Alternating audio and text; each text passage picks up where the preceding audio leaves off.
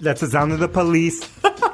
You're in. I wish people could see you. You're in your travel gear. I'm all sweatsuited up. A nine p.m. flight to Dublin, and so you're in, in the sweatsuit. Uh, so today on Seeking Wisdom, we're going to talk about how to work. Show me the money. Let's all right, go. Let's get you. I want you to tell the back. Tell the backstory. We were having a conversation at lunch the other day mm-hmm. about uh, how to work. What? And this is something that you've seen like over you've seen this over the years. This this could be almost like a little follow up to Carry the Water. Mm-hmm. But this is one of those things that like you don't you you don't really you have to learn it, and it's also one of those things in your career that is so important, but nobody ever tells you that it's so important. How you actually work. And how come why do you know how to do it? Cuz uh that's how I started working. I had a the first boss that I had. Yeah. Uh, at the time, he drove me insane, and he always wanted to review every email and, mm-hmm. and highlight this. And uh, every time I'd write something, this was before people used Google Docs, just Microsoft Word. Yep. Every email I got from this guy would be like, feedback and track changes. That's good. So it's feedback driven. Yeah. Did was, he do it for forever, or was no? This, okay. No, it was uh, you know m- a couple months, right? Yep. As I was, you know, I was I was young, twenty-three, mm-hmm, mm-hmm. Uh, and I didn't know still any, young. I didn't know anything. Yep. Yeah, yeah. Of course, I'm still young, but uh, I mean, this was like the first job I ever had, mm-hmm. and uh, you know, at first it was hard because you get this thing back and it's just bleeding red, right? Yep. Like, I spend time writing this thing, and it's just blood red, all mm. comments. But once you realize that everything this guy was saying was right, mm. and it changes it changes how you think about things. Absolutely. So that's kind of where this whole thing started from. But there's a bunch of different topics that I want to talk about with you today. But um, yeah, it reminds me of this book I was reading, yeah. which I forgot the title of, yeah. of course, okay, because there's so many. But uh, it's a book by Colin Powell. Oh, and I yeah. think I mentioned it, yeah, and yeah. it was uh, in it, there's this part in it that I thought was interesting that reminded me of your experience, yeah. where he said whenever he would bring on a direct report, uh, and I, th- I believe this is when he was Secretary of State. If mm-hmm. you don't know Colin Powell, he was Secretary of State. He was, uh, you know, the head of the Joint Chiefs, mm-hmm. you know, chairman of the Joint Chiefs, and uh, I believe three-star general. And so he...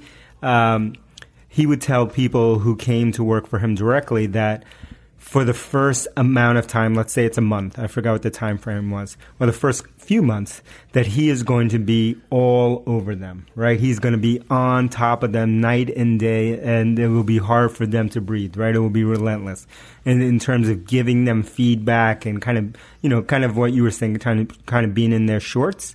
And then, and but his goal, and the reason he was telling them this was that this was his form of training uh, and getting them used to his kind of feedback and learning how he worked and how he ran a group or department or organization. And then uh, over time that he would pull himself more and more away, and then finally he would hardly be involved in what they were doing. Yeah. And I think he said this for a number – well, first I think he said it because he wanted to make clear that, uh, you know, when these people were suffering through this, that they knew there was an end in sight. Right, this is going to be over. Yeah, yeah, man, this this guy won't leave me alone. Yeah. Uh, but that this was his form of training. Mm-hmm. It's also smart because he set that expectation up front. Like, yes. Because he went out and said that, you don't feel like, even if he is micromanaging, you're not like, man, this fucking guy. Like, you're yeah. just, you know, it he changes. He won't let up. Yeah. Yeah, so, it's, so it was his form of training, and it was like really clear feedback, uh, relentless, and then let up. But, you know, usually what happens is either someone micromanages forever, right? And so it never stops. They never set that expe- expectation. Or they don't give you very detailed feedback, and you're left guessing yeah. and uh, assuming things and then getting negative feedback later on. And so he really compressed the feedback loop, as we talk about it here, and uh, put that up, up front and then set expectations for when he was going to pull out. Yeah. But, okay, here's the thing that I want to talk about and have this podcast mm-hmm. is...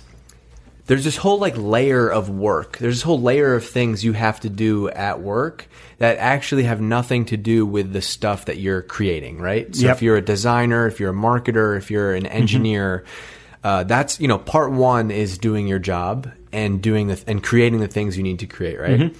But part two is like this, the way that you share your work, show your work, mm-hmm. the way that you manage up and manage your, you manage your manager and have one-on-ones and proactively communicate. Like there's this whole other layer of work that I th- don't think a lot of people tell you about earlier in your career. No. And oftentimes it takes A lot of people miss that because if you join an early stage company right out of college, you don't always have the structure and the process. Mm-hmm. And so, uh, you know, the people that I know that have had it have either worked for somebody who has managed them that way or worked at a bigger company where there's more very process. Structured. Yeah, um, process driven. And and this is something that you you you talk about all the time is mm-hmm. like Show, show your work, show your work, proactively communicate. It's something yep. that we're really big on. And I think you nailed it right there. I think it comes down to communication, and that's the part that everyone's missing about their job. So they know their craft. Let's say it's design. Let's say it's marketing. Let's say it's engineering, whatever it is, finance. They know that craft, but they've never been taught, and they've never been in a process where they have to learn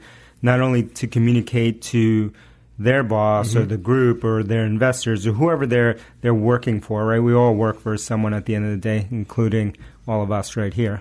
Um, mm-hmm. And so we have investors to answer to, and yeah. we have lots of people to yeah, answer to. Yeah, I have to. You to answer to. And I have investors to answer to. See? So it's yeah, we're endless. good. We're good. Uh, and so, uh, and they have investors yeah. to, uh, to answer to. Uh, so either communicating to the person that you're working with uh, or and communicating to the people around you.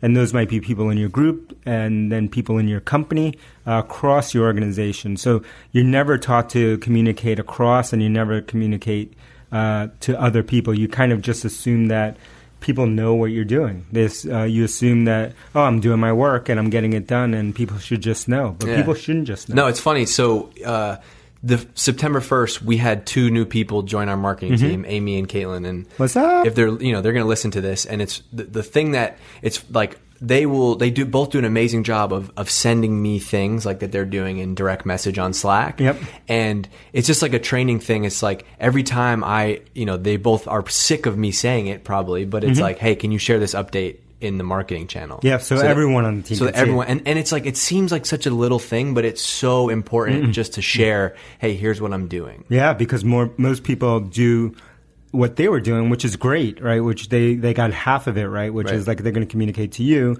But the other half that was missing was like how to communicate across the team, because across the team, those people may look like a black box. Mm-hmm. And you never, I think the whole point of this uh, talk that we have is like you want to avoid looking like a black box, right? You want to, you want people to be, you want to be transparent about your work. You want to show your work, and you want everyone around you, ideally in your company, as well as the person, people that you work yeah. with, Uh, or for to know exactly yeah. what you're doing. The other thing that happens all the time, I think, is people are really uh, some people are really good at the fir- at at start. They're uh, like they're starters. Yes, like they'll be like, all right, here's our plan. Here's our sales plan for this month. Mm-hmm. Here's what we're gonna do X, Y, and Z. And there's a wiki post and there's Slack messages and all the right stuff happened. Yep, yep. But then you're two weeks into the month and there's no follow up. Yes, follow up is the key, uh, and uh, everyone's left wondering, are we doing it?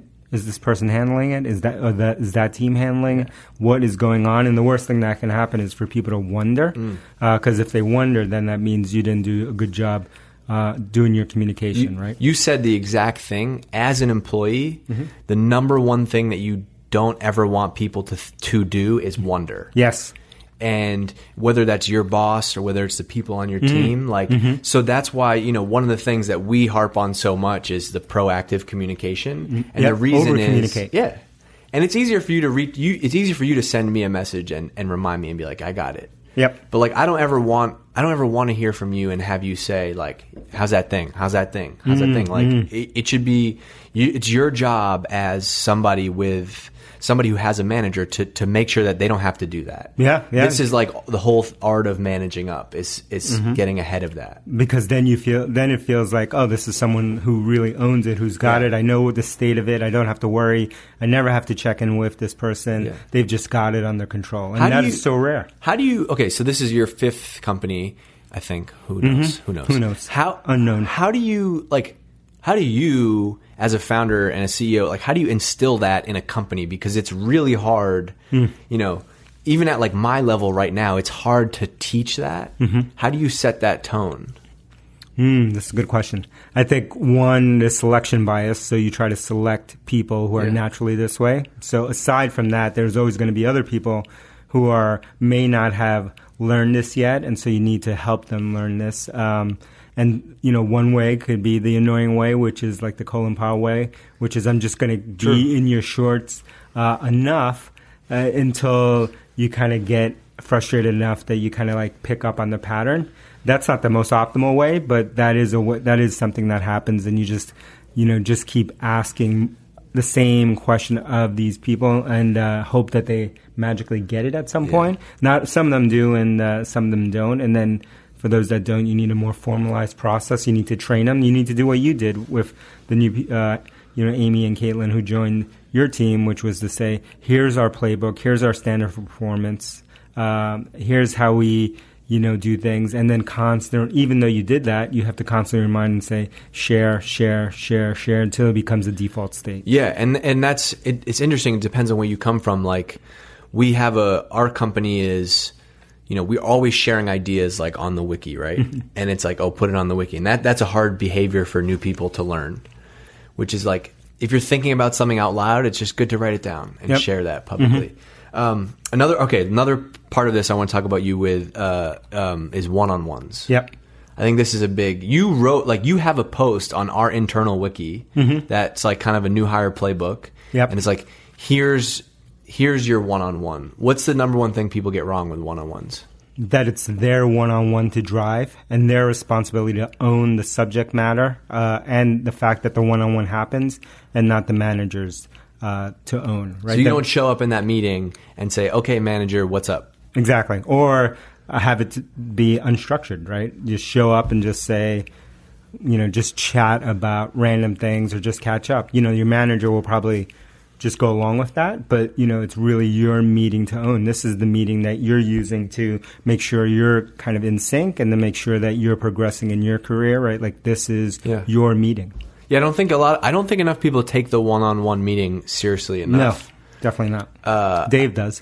I t- yeah, I mean that's a type A, super type A organized mm-hmm. thing, for better or worse. Tell them about your list. So I, so it's so okay. First of all, this isn't just me. okay, this has okay, been okay. A, I've read a bunch of people mm-hmm. in books. I'm sure because books are great. Yep, that have mentioned this. So I have so in my Evernote, I have a note and it's called D C One on One, and that's just my note. Mm-hmm. And so you and I talk all the time, but there's certain things that like.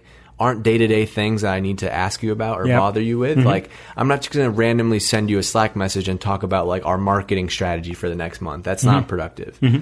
But if there is something that comes up, uh, comes to my mind, I put it in this D C one-on-one file. Mm-hmm. And that way, like, A, I get it out of my head. Yep. And B, Important. It has a place to live. Mm-hmm. And then so every time before we have a one-on-one, I have a list of all these things that I wanted to go through. Super productive. Yep. And a lot of, a lot of the times those kind of shake themselves out. I'm like, I have notes in there. I'm like, ah, we ended up talking about this. Don't need to do this. But it's just a nice way to A, have an agenda for that meeting. Mm-hmm. And B, get those things out of my head so it's not always driving you crazy. And I'm not like... I'm not like, oh, we're not going to talk till next Tuesday at one. I got to save this note. Yeah, I think, you know, agendas, which you mentioned there, are an underrated kind of tool to use. Oh, yeah. Right? And uh, another person on our team, Will, what's up? Yeah. Uh, does a good job. I was just giving you crap about uh, using, he uses Evernote too yeah. to have kind of a, a running list, right? Well, I mean, yeah, you're a you're an out loud thinker. Yes, out loud. But yeah, it, it's true. A simple thing like having, having an agenda and then understanding uh, that, you know, as an employee, this is this is your meeting. Mm-hmm. Come to that meeting with this is your time to say like because I think you know what a lot of managers want to be is a roadblock remover for yes. their employees. Totally. And so if that's you the can best state, yeah, for sure. And so if you can come to that meeting with a list of hey, here's all the things. Mm-hmm. And then you're like, okay, how can I remove these roadblocks? This is true of a lot of relationships. This is like investors and board members, advisors, all those kind of folks. They want the same thing, which is like come with an agenda. Come with a clear ask. What's the ask? What do you need? And uh, and then they'll, if they can, they'll try to help there. Otherwise, it seems like, you know, a little bit of a waste of time. It's good to connect socially, but it's kind of a waste of time if there's no, ac- you know, to use an old school term, action items, you know, for the meeting. Yeah, or what's going to happen is you're going to, like, shoot the shit for thirty minutes, yep. and then you'll be on your drive home, and you're like, ah, yeah, I, forgot. I needed to ask him about that. Mm-hmm. And then you don't have full attention. You got to do it over email or Slack or just – there's something about the dedicated time of a one-on-one that is super uh, important to have an agenda for. Definitely. Yeah. All right. So that's how to work. That's how to work. Let's ha- let's get to work. Hey, Will. Uh, I mean, Will, Will. Will's on your mind, yeah, man. Uh, you know why Will's all, on my mind? Yeah. Have you ever seen the movie Good Will Hunting? Of course. So I was reading through some of our five-star reviews. Okay. Thank you, people. Okay. You know who you are. And someone's uh, compared me to Good Will Hunting. Okay, in what sense? I, like, I don't know. She said, uh, was it she in this case? Oh, man. Said, uh, you know, that, that I was, what the hell did she say? That I was the Good Will Hunting of whatever, whatever it is I do. And I thought that was an That's interesting great. Thing. Because it, it's true. It, I love it, man. It's true. I, I think she was saying that I was a, you know, street kid, which is true. A street kid. Uh, you know. Okay, and now you're at uh, Harvard or something. Yeah, yeah, yeah. yeah. Okay. Uh, I've done something. So where are you off to? You got some travel coming up. I'm going up. to Dublin. Okay. I'm going to see my people in Dublin. Okay. Get ready for me, Irish. And I'm you're coming speaking. for you. I'm speaking at SaaStock uh, this Thursday, Thursday, which I don't know the date on the calendar, uh, but uh, this Thursday this week. And then next week, uh, I'm off to London to go hang with my Brits and uh, talk at Mind the Product. Nice. So hopefully I'll see you at one of those two events. If you if you do see me, uh, shout me out. Let's hang. Let's party. I go to bed at nine thirty though, uh, so we got to make it early. And do me a favor. Go follow. Go follow uh, David on Snapchat. I'm blowing the Snapchat up. DeCancel. We're trying to run a little test. We're trying to see is Instagram where it's at. Instagram Stories has kind of been mm-hmm. blowing up a little bit. Also DeCancel on Instagram. Yeah. Follow me both places. Yeah. Let's see which one wins. Pretty interesting results so far, which we'll share in, a, in, a, in another episode. Yeah, cool. So that's the deal. Seeking Wisdom, how to work, five-star reviews. Only. We'll take them. Irish, I'm coming for you. Peace.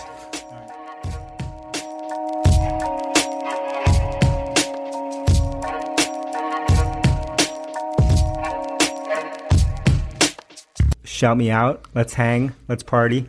I go to bed at nine thirty though. Whoop, whoop. That's the sound of the police.